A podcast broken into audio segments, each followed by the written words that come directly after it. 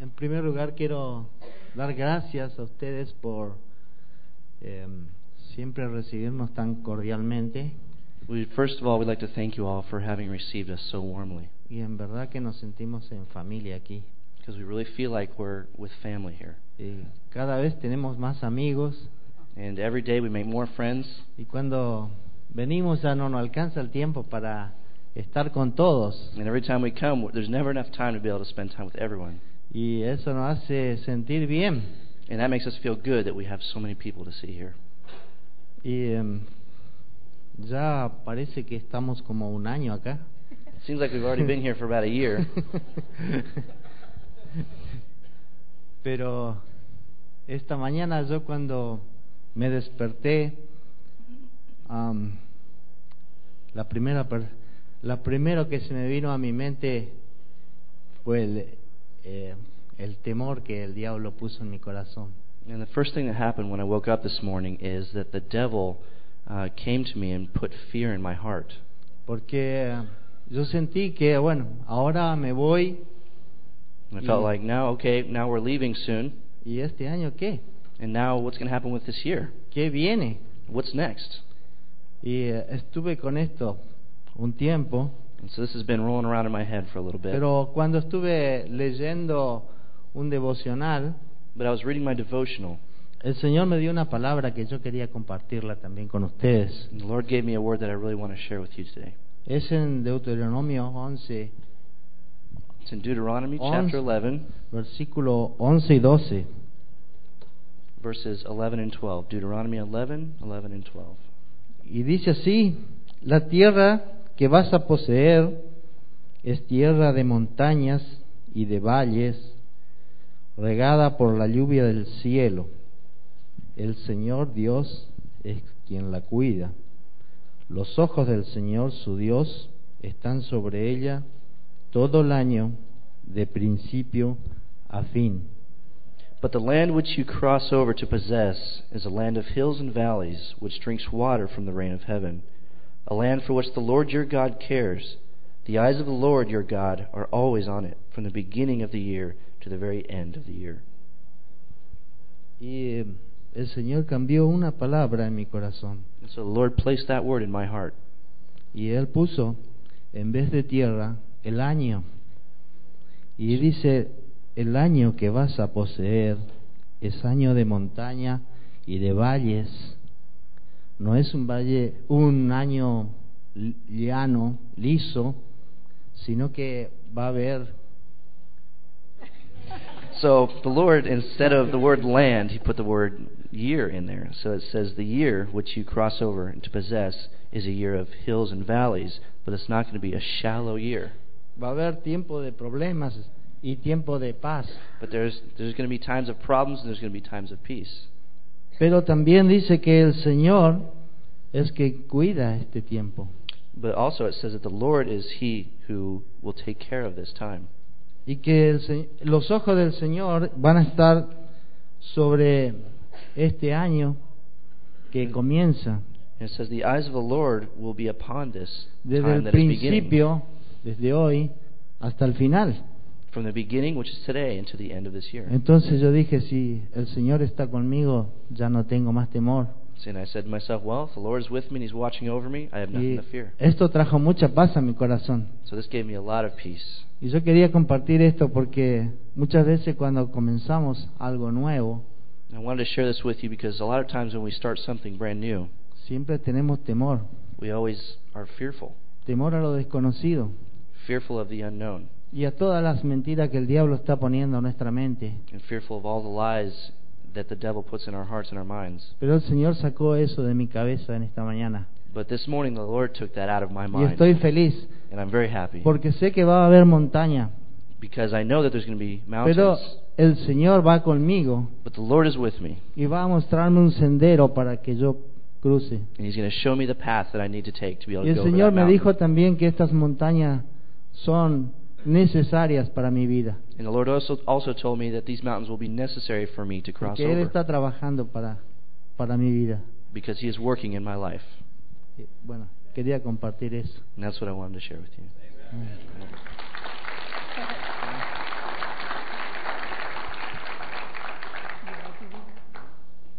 Gloria a Dios.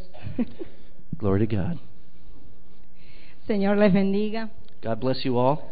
Ah, feliz año 2006. and happy 2006. Yes, okay, Donna? That was fun last night. Yeah. Ah, me encanta eh, la iglesia, el pueblo de Dios. I love the people of God. Amo a la novia del Cordero. I love the bride of the Lamb. Son mi familia. You are all my family. I love you.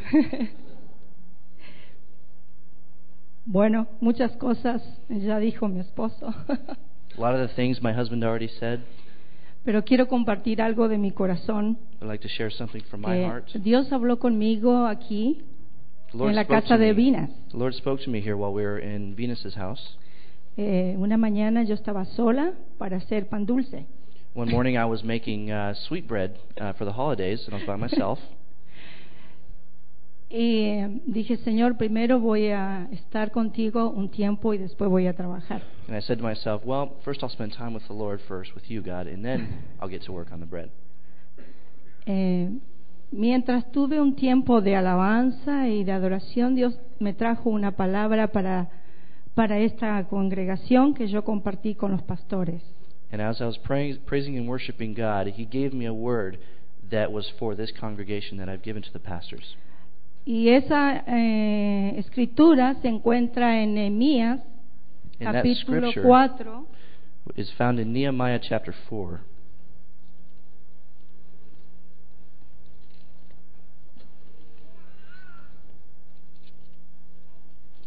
Nehemías capítulo 4, Nehemiah's, Nehemiah chapter 4, versículo 14. verse 14. Yo creo que todos conocemos a la historia de Nehemías. I believe we all know the story of Nehemiah. Eh, el capítulo dice precauciones contra los enemigos. and the title of the chapter is The Wall Defended Against Enemies. Eh, Nehemías tenía muchos enemigos, Nehemiah had a lot of enemies, pero era un hombre muy valiente. But he was a very brave A mí man. me encanta Nehemías.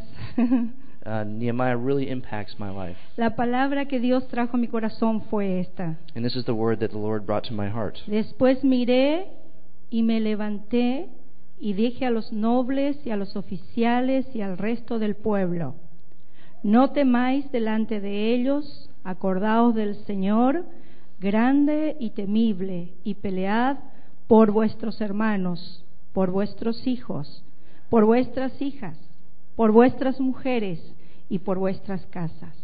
And I looked and arose and said to the nobles, to the leaders, and to the rest of the people, Do not be afraid of them. Remember the Lord, great and awesome, and fight for your brethren, your sons, your daughters, your wives, and your houses. Am, yo estoy en la intercesión hace mucho tiempo I've been an intercessor for a long time, y he aprendido bastante a conocer y a oír la voz de Dios. and over that time I've learned to develop my ear to listen to the voice of the Lord. En el año do- en el 2005 que ya pasó, In 2005, that just ended, pasé muchas cosas muy difíciles I went through a lot of very difficult things, y una de ellas la muerte de mi mamá. and one of those was the death of my mother. Pero Dios me sostuvo. But the Lord held me up. Hay situaciones muy duras que pasamos Those are very difficult situations that we all go through. que parece que es a lo u- eh, que soy la única que estoy pasando eso. And those are situations where it seems like you're all alone when you're going through that. Pero Dios trabajó en mi corazón But the Lord worked in my heart, y me dijo and He told que me todas las cosas all things que estoy pasando that I'm going through obra para bien. Are working for the good. Yo puedo entender And I can a understand. otros And I can explain to others cuando estoy pasando el dolor. that I can feel with them as they're going through the same pain that I went through. Puedo saber And I can know que Dios that está God conmigo. is with me. Y yo doy gracias al Señor And I thank the Lord por cada situación for every situation, difícil, por cada montaña, como dijo mi esposo, for every difficult situation, like the mountains that my husband mentioned. pero por, la, por los valles, por los ríos de Dios que fluyen mi ser. and also for the valleys and the rivers that, of God's water that flows in my heart. Entendí que cuando estoy pasando por situaciones es cuando más y más y más busco a Dios. And I understood that in those difficult situations is the time where I search for the Lord the most. Es necesario los amigos, It is so necessary to have friends pero around. Dios conoce nuestro corazón. But God is the one who knows our heart the best. Ni mi esposo me puede ayudar cuando husband. paso algo muy difícil, My husband can help me out in those those really difficult times, pero Dios sí. but God can Y even Él further fluye con su palabra. because He flows through my being with His word. Eso estaba pasando con Nehemías. That's what was happening with Ellos Nehemiah. tenían muchos adversarios They had so many adversaries. y eh, eran los propios hermanos en la fe, los judíos, eran los judíos contra judíos. And it was even some Jews against other Jews. Pero Nehemías fue a Dios But Nehemiah went to God. y aquí la palabra dice, am, sí, sí, dice, no temáis delante de ellos. Said, Do not be afraid of them. A veces parece que hay problemas muy grandes Sometimes it seems like the problems that come against us are so y big, viene el temor. and the, the fear comes Y in. el diablo te dice, es imposible, And the devil says, That's impossible. esto no tiene salida. There's no way out of this. Y Nehemías dijo And Nehemiah said al resto del pueblo, to the rest of the people of Israel, acordaos del Señor, Remember the Lord, grande y temible, y Great. pelead por vuestros hermanos. great and awesome, and fight for your brethren. Gracias a Dios que somos una familia, un cuerpo. Thank God that we are one family, one body. Y Jesús dijo, And Jesus said, llevad la carga Take this burden uno del otro. to each other. Y los intercesores And the intercessors debemos hacer eso, should do that. llevar la carga Take that burden uno del otro. to each other. Los pastores The pastors tienen mucho trabajo, have a lot of work to los do. líderes, All the leaders, too. mucho trabajo. There's a lot of work. Los intercesores The intercessors debemos ponernos al lado should put ourselves next to them y orar, and pray interceder and intercede por ellos, for them, por sus hijos, for the por sus children, nietos, for the grandchildren, por los yernos, for all por las the, nueras. the grandchildren and the the, Amo a mis nueras, the uh, amo a God, mi sorry. yerno. Le gusta dormir, pero le amo. Uh, he likes No to te sleep, but I enojes. love him. No te enojes. I almost didn't translate that part. Nos reímos un poco. Ah, gloria a Dios. Gracias. Praise God. Eh, Hallelujah. Quiero dejar esta, esta palabra para la iglesia. And so this is the word that I felt for the church. Es un año de cosas nuevas, This is a year of new things, cosas grandes. great things. No sabemos lo que Dios va a hacer. We don't know what God's going to do yet. Tiempos de cosecha, It's a time of harvest, cosechar almas. harvesting of souls. Busca a Dios. Look to God Busca tu tiempo. and look for your time para Dios. and set that time La apart for God. prioridad para cada hijo de Dios es el Señor primero. The, the best, the priority that each of the children of God should have is to put God first. A mí también me gusta dormir mucho y duermo mucho. I really like to sleep too, and I do. Pero Dios me despierta a las 3 de la mañana para orar por otros. But sometimes the Lord wakes me up at 3 in the morning to pray for other people. Y yo dormida tengo que decir, está bien, Señor. And I have to say, Lord, I'm really tired, but I'll do it. Obedecer a Dios. Obey God. En la obediencia And in that obedience está la bendición. is the, is the blessing. Debemos obedecer. We have to Animo a las esposas. Animo a las esposas. So I encourage the wives, Intercede intercede por tu esposo, for your husbands, por tus hijos. for your children.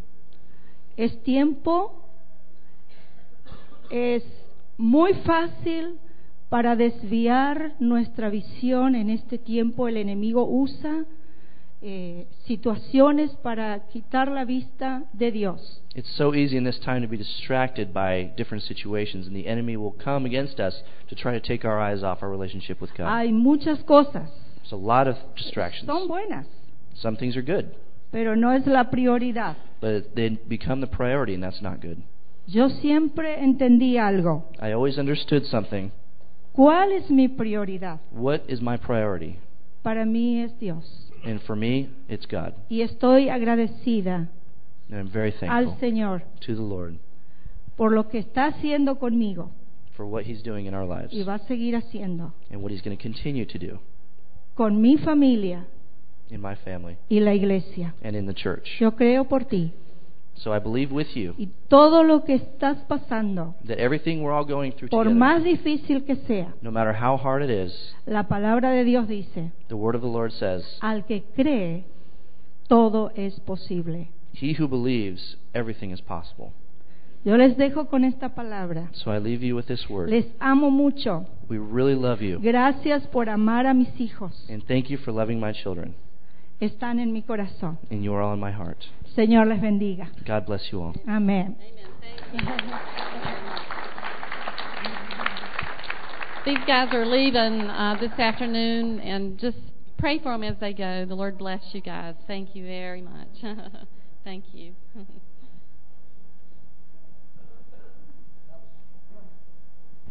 Good word, wasn't it? Both of them. All right, and this thing says low battery, but we'll see. Whose Bible is this? Jeremy's?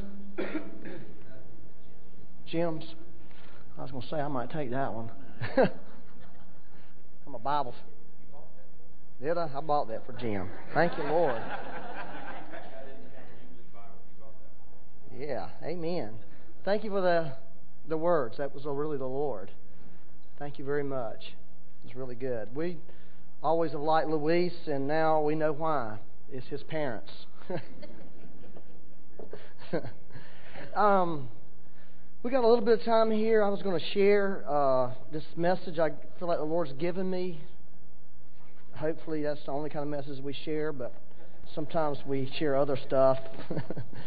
but I believe the Lord gave me this one, so I'll give it to you. It's not a really long message, but it is, uh, you know, you always hear these things people share about what God's going to do, and I think she said it well. We don't know what God's going to do.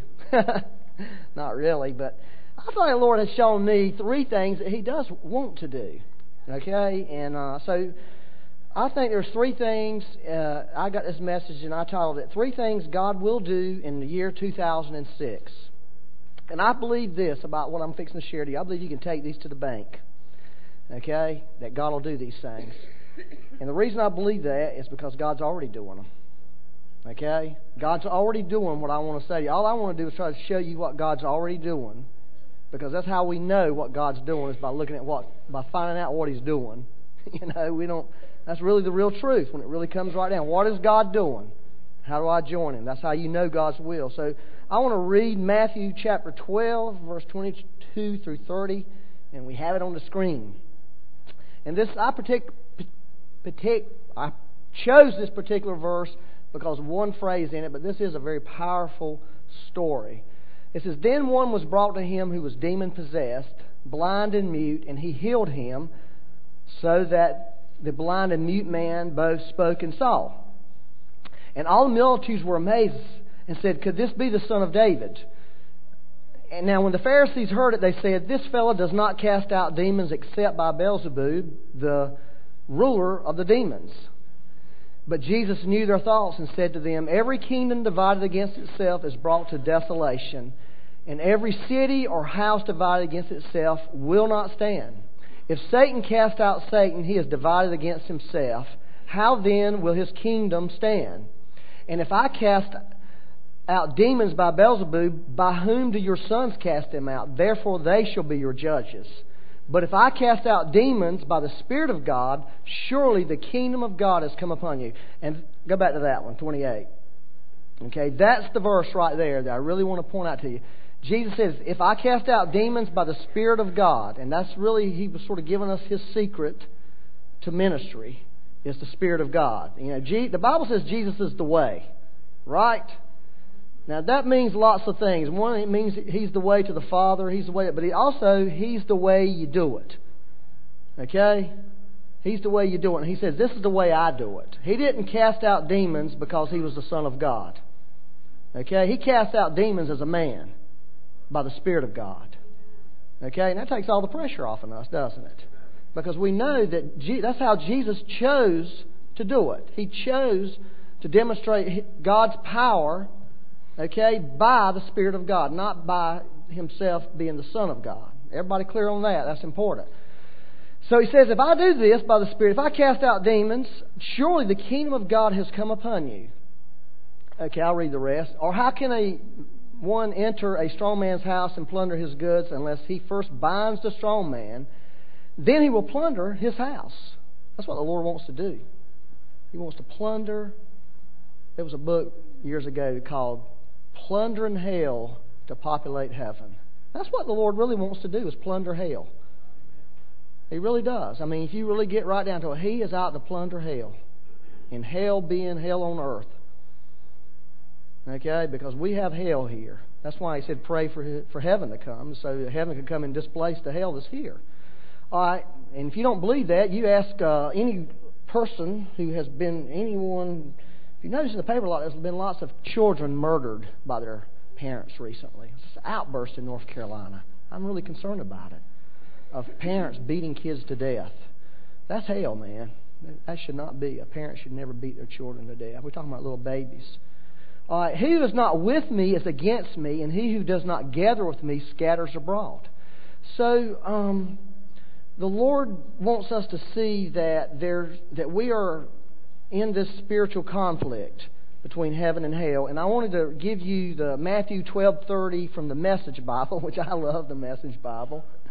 The way they say things is so you know good. Uh, this is a war. This is a war, and there's no neutral ground. Now we have to settle that. We're in a war. There's a conflict going on, and there's no neutral ground. Now, it is a war that, that the Lord has already won. But the war nevertheless continues. And there's no neutral ground. You cannot decide that you're not going to be a part of this war. Because you're in the war, like it or not. You were in the war the moment you were born into this earth. You were born into a, into a, you know, a, a battlefield. Now, if you're not on my side, this is what Jesus said, you're the enemy.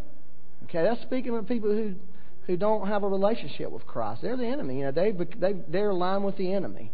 Okay, not them personally being the enemies of Christ, but because they are not with Christ, they're with the enemy. All right?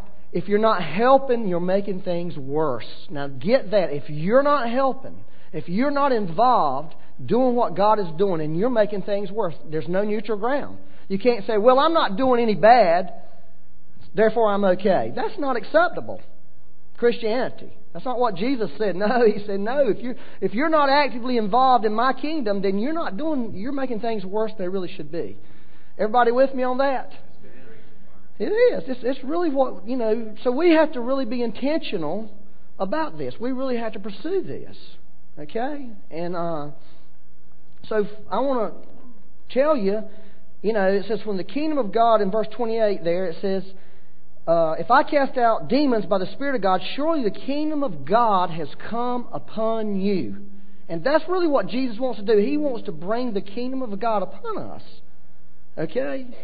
And there's ways of knowing when the kingdom of God is coming. And the way this happened in this case, Jesus cast a demon out of a man and he said, Listen, Satan is not going to cast himself out. If I'm casting out demons by the Spirit of God, then you know the kingdom has come near. The kingdom's come upon you. And he said, that's just, just a sure way of knowing this thing.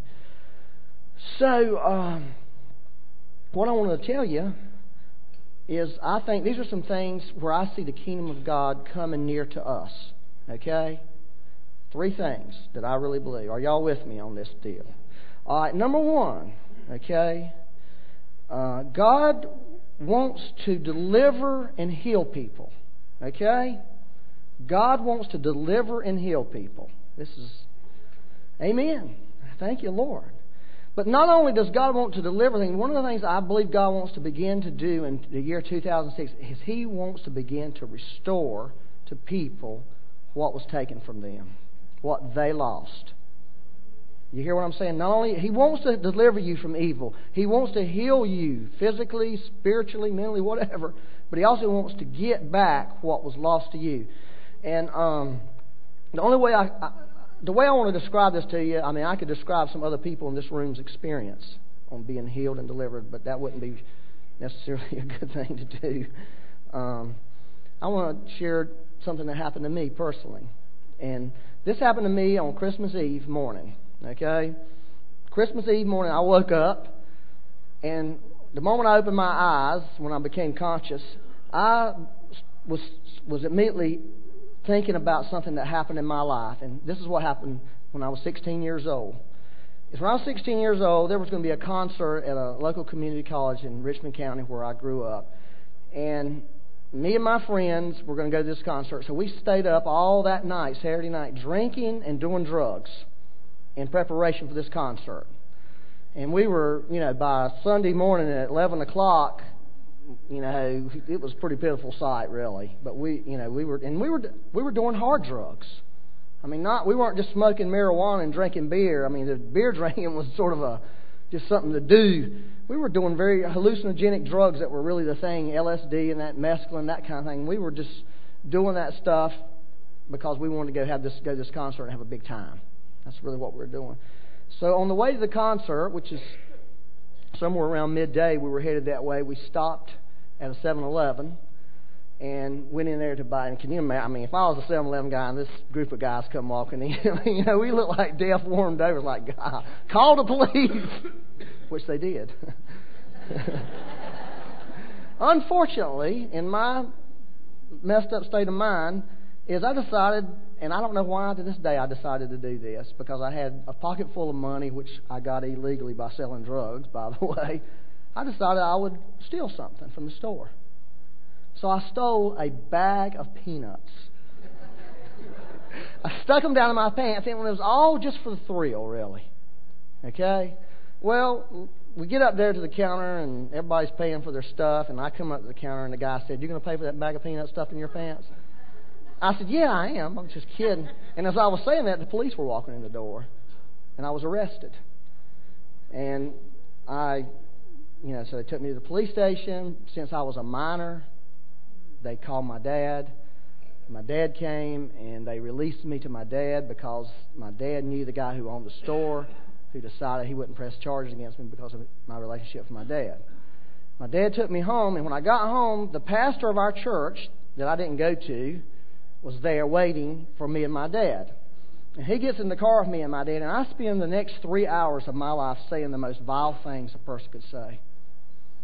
That's what I did for the next three hours. And I said some of the awfulest stuff to my daddy and to that pastor that it was, and that's why I, when I when I was singing about, it, I said, Lord, that was one of the worst days of my life. The stuff I said because it was like demons were talking through me, and I you I can forever ingrained the look on my daddy's face. And my, I'm going to tell you, my daddy was a guy, he was a tough guy. He was the kind of guy you didn't mess with. If you mess with him, he would knock you down. So you never talked back to him. He'd walk all over. You. But that was one day when my daddy was crushed of all the things I said. It, it was a, uh, and that pastor. I mean, he was just like dumbfounded. He didn't know what to do. And I said to the Lord, Lord, that was the, one of the worst days of my life in terms of not getting caught stealing, but in terms of what I said because I knew that I had said things that should have never been said. And, uh, you know, that was sort of the, my thing. And, and I was, as I was pondering on that, I had a vision. And in this vision, this person appeared to me and sh- stuck his finger at me and said, I may be old, but I still have something for you in a real threatening way. And I thought, man, I was 16 years old. There was a 20 year old guy I was with there. And that was what that 20 year old guy would have looked like today, probably. That person who appeared to me. So I thought, man, what in the world is this, Lord? What is this? And so I got up and I prayed, and then when Becky got up and came in, I said, I just said, listen, I, I like the Lord shown me that on that day or in my life is I gave people influence into my life that really led me astray real bad, and it caused me to really, really sin. I really feel like there was something that the Lord's trying to reveal to me that I need to, that I've allowed people to influence me where only God should influence me. And I need to really get set free from the curse that that thing brought into my life through my, in, you know, by allowing that and the things that I spoke out that day. I, there, there's some spiritual connection in my life that's harming me and hurting me over that. So we prayed, and I did, you know, everything you're supposed to do. I asked the Lord to forgive me and renounce what I'd said, and really got, really felt the Lord come on me. And as we was doing this, Becky began to weep and said, "I just can't tell you how grieved God was over your life." That's what she said to me. That the Lord's heart was broken that your life went the way it went. And when she said that, it really brought so much comfort to me it was incredible that I knew that God really cared about me during those days when I was just as, as vile as the day is long. I knew that God was really caring, and He, he was heartbroken over what happened in my life. And it really just brought a lot of comfort to me. So then, you know, I'm happy. The Lord's blessed me. I feel like I've gotten some release in my life. Next day's Christmas Day. You know, we're doing the having the Christmas packages opening and I get this gift.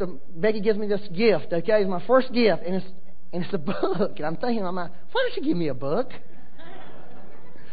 she can't be buying me books for Christmas. I buy my own books. You know, that was my first thought. You know, and then I opened the book, and it was uh, what's the title of that book? It's Richmond County and the Seaboard Airline Railway. It's a pictorial history of the railroad, which was the, like the main industry. And actually, my daddy worked for the Seaboard Airline Railway, which is named something else now over you know years of. But I look at this book and I was, you know, it was just pictures mainly and some things. I was looking at it and it was nice, you know, but it's not like I'm not really interested in the history of Richmond County. I'll be honest with you. I don't care about that place really. I hate that place. If you want the truth, I hated it because all my memories of it were sorrow. I had a sorrowful childhood. I had a sorrowful teenage years. That's the way I felt about it. And I hated the place and I wanted to block it out of my mind. Then she said, Did you read the note in the front of it? And here's what the note was To Byron, hope you enjoy the memories of home. And when she said that, it was like this sword pierced my heart. I wanted to start crying right then and there, but I wouldn't. You know, I, I got I'm forcing these tears back in. Go back, you know, don't show your emotions. But I knew what the Lord was saying to me, connected with the thing that He had done the day before. That God was trying to heal something in my life. That He wanted to heal my memories because my memories were wounded and hurt. And I was a hurt person from that thing. And immediately the Lord gave me a verse of Scripture, Joel 2.25. And this is what it says. So I will restore to you, I will restore to you the years that the swarming locust has eaten the crawling locust, the consuming locust, and the chewing locust. Four kinds of locusts swarming locusts, crawling locusts, consuming locusts, and chewing locusts. I mean, no matter what crawled into your life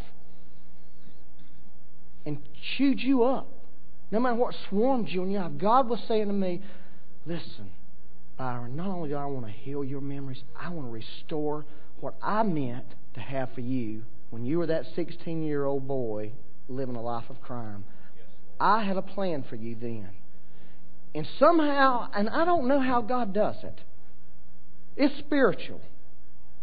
But somehow God can take the years of our lives, the times in our lives, and the things that we lost not because God wanted us to lose them, but because of, of the world we live in, because the, the satanic powers, because of our own rebellion, that He can take and He can not only heal you and deliver you from the effects of them things, but He can take whatever you lost and He can give it to you. And you can walk out with something that you didn't have. You don't know how you got it, maybe. But it was something He meant for me to have when I was a 16 year old boy. That God had a plan for me and he was grieved. And now he was finally saying, Now, finally, all these years, Byron, you're at a place where I can begin to release to you the things I had for you then. And that's really the truth. And there's people in this room, you've been robbed. And Satan has robbed you blind. He's pickpocketed you. And he can really do that. So God, that's one thing I and I believe and and I could tell you stories in this room today of people sitting in this room who I've seen God deliver from demonic things. And I've seen God heal some hearts in this room. You know, and things sort of all get clumped, clumped together, you know, because usually wounds is what causes the demons. When, you know, they're like flies get attracted to us, and next thing you know, you got some stronghold. And I don't believe that a demon can live inside of me as a Christian. I don't believe that, but I believe in strongholds. I think that's what Paul said. Strong, and also Paul said another thing in uh, 2 Corinthians 7 1. What did he say? Let us be cleansed in our flesh and our spirit of all filthiness. There's filthiness that gets in us. Filthiness from the enemy. And God wants to go in, clean that filthiness out of your heart, heal your heart, deliver you from those things. But He wants to restore. He wants to restore. And it's available. And I believe this is something God will do in our lives. Now, there's an enemy to it. And uh, I just wanted to tell you what the enemy is. Is and the Lord gave me that same other scripture, you know, the, the restorer to you. Paul gives us that same same thought. Romans eight twenty eight. She quoted, and we know that all things work together for good to those who love God, to those who are called according to His purpose. In other words, that's Paul's New Testament view of, of the restoration. But you gotta be you gotta guard yourself against being skeptical and unbelieving. You hear what I'm saying to you? I was sharing with somebody about this, a friend, a person who'd been a Christian for 35 years at least, about how God delivered me, and he was very skeptical about my experience. Very skeptical. And you know what? I thought about that thing. It is said that a man, a man with experience, is never at the mercy of a man with an argument. You hear that? A man with an experience is never at the mercy of a man with an argument. In other words, what he was saying to me, I'm thinking, you know, you can believe that, but all I know, I'm telling you the truth. God did something in my life. God did something in my life. So you can have your theology that says, no, that doesn't happen to Christians. Forget it. Have your theology, but I know what God did in my life. You know, I know that Jesus came and Jesus began to set me free and heal me and wants to restore to me things that were robbed. So have, have your old crummy theology. You know? But so I think we have to be careful about what we believe and being critical and cynical about stuff like this. That's the enemy of it. Amen. That's the first thing. All right, I'll get you the second thing. Are y'all with me? Amen.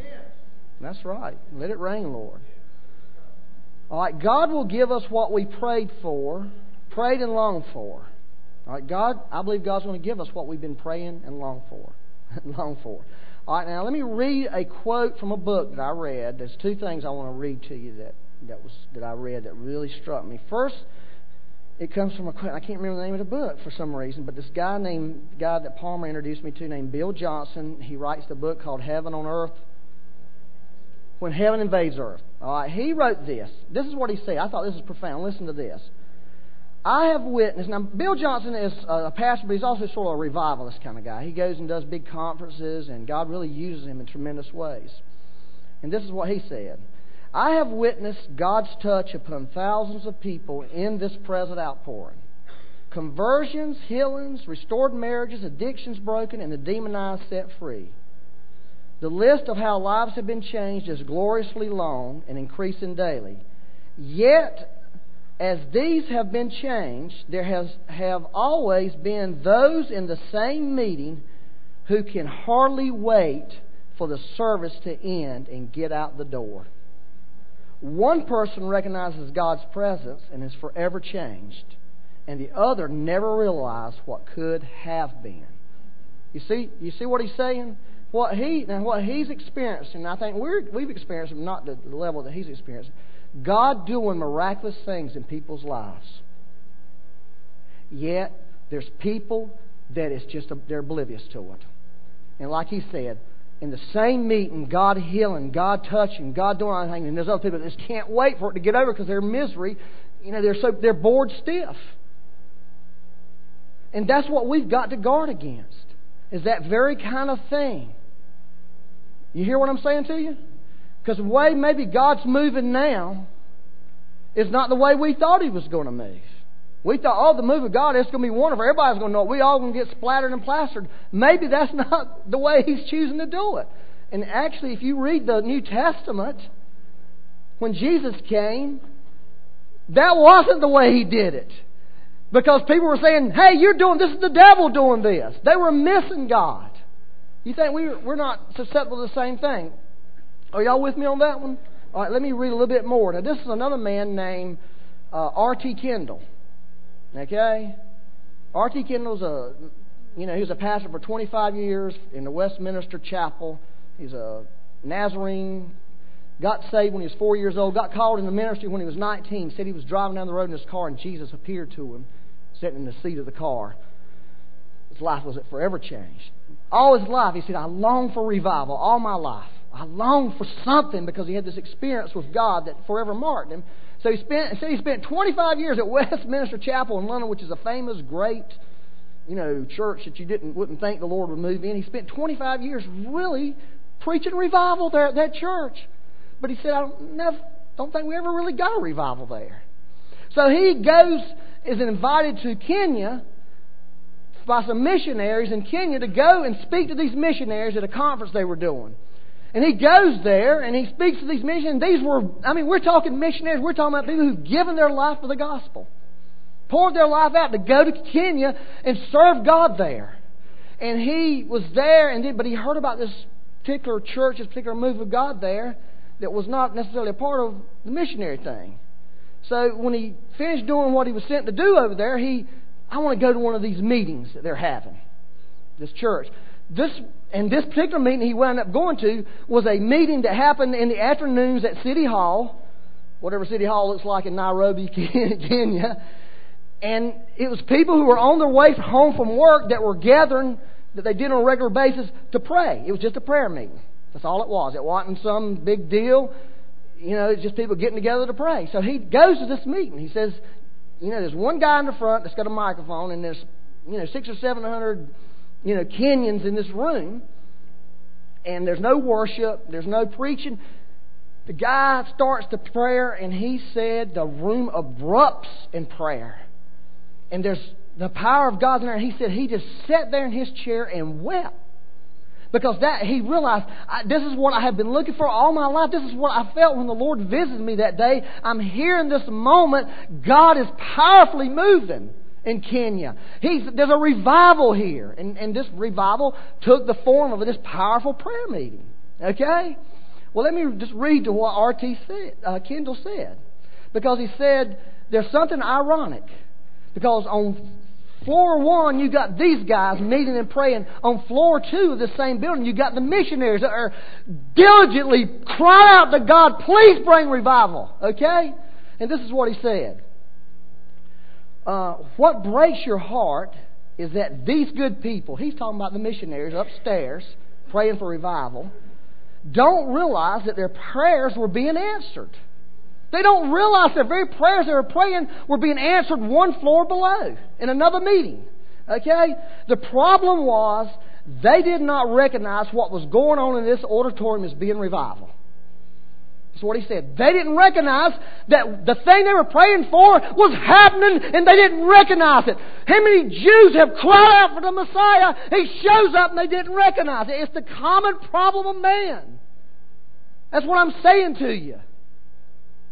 It's the common, our common problem. We can be crying out for God to move some things that many of you in here have desired all your life and they have been happening possibly. And you don't see it. That's awful. And then he goes on and says this Are we ready for answered prayer? And that's a question we need to ask ourselves. Are we ready for answered prayer? What if revival came and we missed it? What if revival came and we missed it?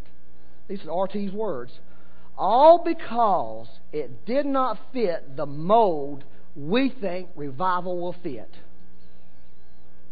Those guys, sincere missionaries, gave their life for the gospel. Moved over to this country, poured their lives out, and because the revival didn't fit their mold, they were missing it. You think those guys were any different from those guys? I don't think we are. I think we could miss it. So, here's a couple things. Now, I said, God will give us what we prayed and longed for. I think He's starting to do that. We're starting to see little pockets. Anytime you see a person that gets any, I know one night there was 40 people here. We're talking about doing all this, you know, second service thing, and I said, how many people in this room have been healed since we started diligently praying for the sick? Ten people raised their hand. That's ten people that the kingdom of God has come near. Ten people. That's a little move of God. We got to start seeing things like that. You know? Yeah, you could be in the same meeting saying, hey, this is the worst church service I've ever been in in my life. You see what I'm saying? How easy we can miss the Lord? Well, here's the one thing the Lord woke me up with this verse. This is the the enemy to this is your natural thinking. Is uh, Isaiah 55? Put that up there. Are y'all with me? We're coming around the corner, man. This is what I woke up, you know, one day this past week with this thing going through my mind. My thoughts, Byron, my thoughts are not your thoughts. My thoughts are not your thoughts.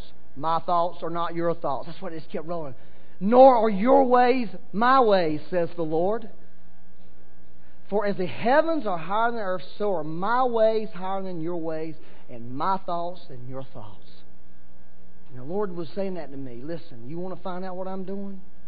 You want to see what I'm doing? You don't want to not miss it. You've got to change the way you think, son. You've got to repent. Remember, I told you about this repentance thing. I'm going to keep telling you because that to me is the secret. Repent means change your mind. Stop seeing it the way you see it. Quit doing that. That's why Jesus said, Repent, for the kingdom of heaven is at hand. In other words, the only way you're going to see this kingdom of heaven, that's what Jesus was saying now. I'm not making this up, is you've got to change the way you think. You've got to realize my, God's thoughts are not my thoughts. And nor, nor will they ever be until I humble myself and say to God, You are ex- ex- absolutely right, God. I've got to change the way I think. I've got to start asking you, please, Lord, please give me your thoughts. I ask you to give me what do you think? What do you see? What do you hear? What are you saying? That'll keep you from missing what God's doing. You hear what I'm saying? If those wonderful, beautiful servants of God in Nairobi would do that, they would realize, hey, God just showed me the revival we are praying for is happening downstairs. Let's rush down there and get in it. That's what they would do. Are y'all with me? So I think we have to continually stop living from this reality and ask God to let us live from His reality. There's another reality. This reality is a fake reality. Go watch the movie, uh, what's that movie? Matrix, the first one. Two realities. One wasn't real. We're living in the unreal reality here, Earth. What's going on? This, this is not the real thing. The real thing is invisible. We're meant to live from that. And God, and it says in Corinthians that God's given us the Holy Spirit to be able to get this to be able to catch this. And as we submit to the Holy Spirit, He'll let us catch it. So I believe the Lord will answer our prayers. We need to ask ourselves, are we ready for answered prayer? Let's ask, let's keep repenting. Let's stay in that repentance mode. Okay. The last thing, this is great, man. Number three, I think the thing that God will do is God will further establish us in grace and clarify our purposes. He will further establish us in grace and, and clarify our purposes. And this is how the Lord spoke this to me. Is I had this dream. Man, I have all kinds of great stuff. You know, when I'm sleeping and when I'm just waking up, because any other time the Lord's saying He's just too hard to get to. He's crazy, you know. Get him when his guard's down. You know. I had this dream. Here's what the dream was. This is a profound dream. In the dream, I went to this place. I know exactly where I won't say it. It's a ministry training school, and they were teaching the students how to walk in grace by doing a natural thing. They had this harness that they hooked up to the students, and it would pull them up in the air, and they would have them walk on air. Okay, they were out there walking on air with this harness, and they were saying to the students, "This is the way grace works. This is the way grace works. You uh, you've overcome gravity. You've overcome something." And that's how it, we want, we're, we're letting you see this so you'll get it in your mind. That's the way grace works is grace has overcome something. And I thought about the scripture. It says, For the law of the Spirit of life in Christ Jesus has made me free from the law of sin and death. Two laws fighting each other. And in that dream, I saw what they were trying to do is they were defying gravity with them people. You know, the law of aerodynamics defies gravity. It's a greater law. And then you, this is the way grace works. Then, then the person in charge said this. He says, Now that you're walking in grace, tell me what your purpose is. Write your purpose down. So I'm thinking, cool, that's easy for me. I can do that. I'm a pastor. I know how to write my, my purpose down. You know? So I got this notebook, which I realized was like the my book of my life. And I was thumbing through it trying to find an empty page. There was stuff scribbled on pages. It was ridiculous. It was a mess. I thought, man, my life is messed up, Lord, isn't it? You know, oh, you know, I have stuff written sideways. on you ever saw my notes. Uh, but then the Lord started giving me. You want your, you want your purpose? I mean, this is happening in the dream. Yeah, I take my my purpose. I started writing it down. I found an empty little spot on one sheet on the page. My purpose is to wherever God sends me to bring the kingdom, the gospel of the kingdom of God. And I will do this by preaching the gospel of the kingdom of God, ministering to the poor, healing the sick, healing the broken heart, setting people free who are demonized. And then I put in parentheses, see Luke 4 18 and 19. That's what I did on it. Now, that was my purpose that I was writing in my dream. And I woke up and I was thinking about it. I said, Becky, I was telling Becky about it. I said, don't that just seem sort of like some lofty purpose in life? You got that word lofty up there? Lofty. You know, don't that seem so lofty to you? How can I think such a thing by, about myself? How can I believe that God would want to do that? That that's my purpose? How can I believe? And she said, You you don't even believe what you tell other people. I do believe what I tell other people. It's for them, but not for me. I don't believe it for myself. But then the Lord gave me, this is when I was awake, Colossians 3 1 through 3. This is great. Now let's get lofty here. All right? This is it. If then you were raised with Christ, that's the grace thing. The grace puts you up there with Jesus. Setting up there, what does Paul says? Seated with Christ in the heavenly places. Lofty, right? If, if that's true about you, if you are established in that fact, if you are established in grace, seek those things which are above, the lofty things, the heavenly things. And it is true. I think people have shared this in this church. Is in heaven, there is not one sick human being in heaven. That's what we should be seeking when we pray for people. Well, there ain't nobody sick in heaven. Good Lord, heal this person. There's nobody ashamed in heaven, Lord. We need to break the shame off this person.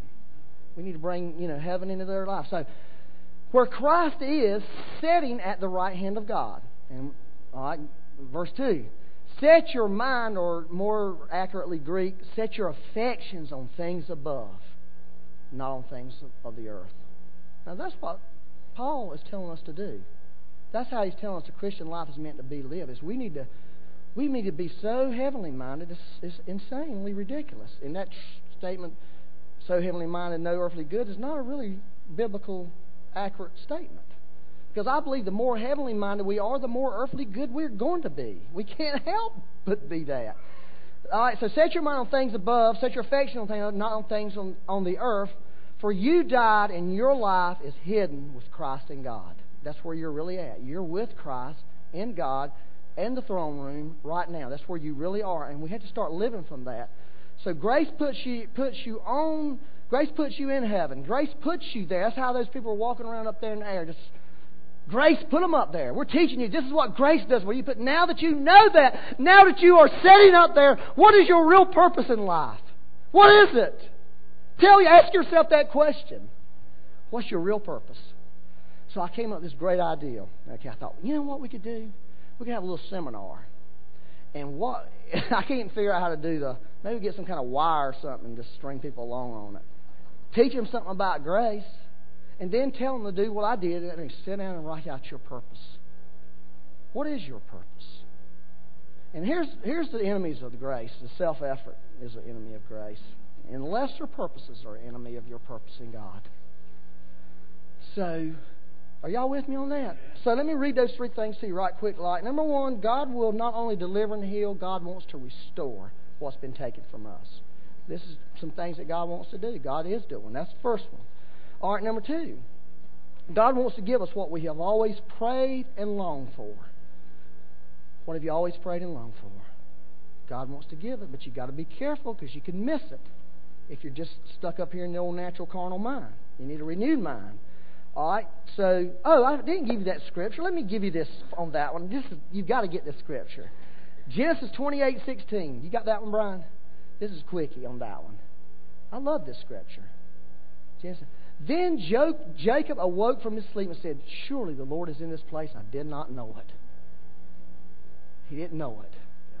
We don't need to be those kind of people. Well, the Lord was there. Good. I didn't know He was until it was too late. You know, that'd be a bad testimony. And then say, the Lord wants us to know when He's somewhere, know when He's moving, and know that. We need to know that. That's, and God wants to give us that. He really, everybody, everybody. It's not just for special people, it's all of us. We've got to have it. And then the last one was He wants to further establish, establish us in grace, and He wants to clarify your purpose as being kingdom, kingdom purpose. Amen? So those are three things that God wants to do in 2006. And like I say, I guarantee you, you can take them to the bank because God's already doing that in people's lives. Amen?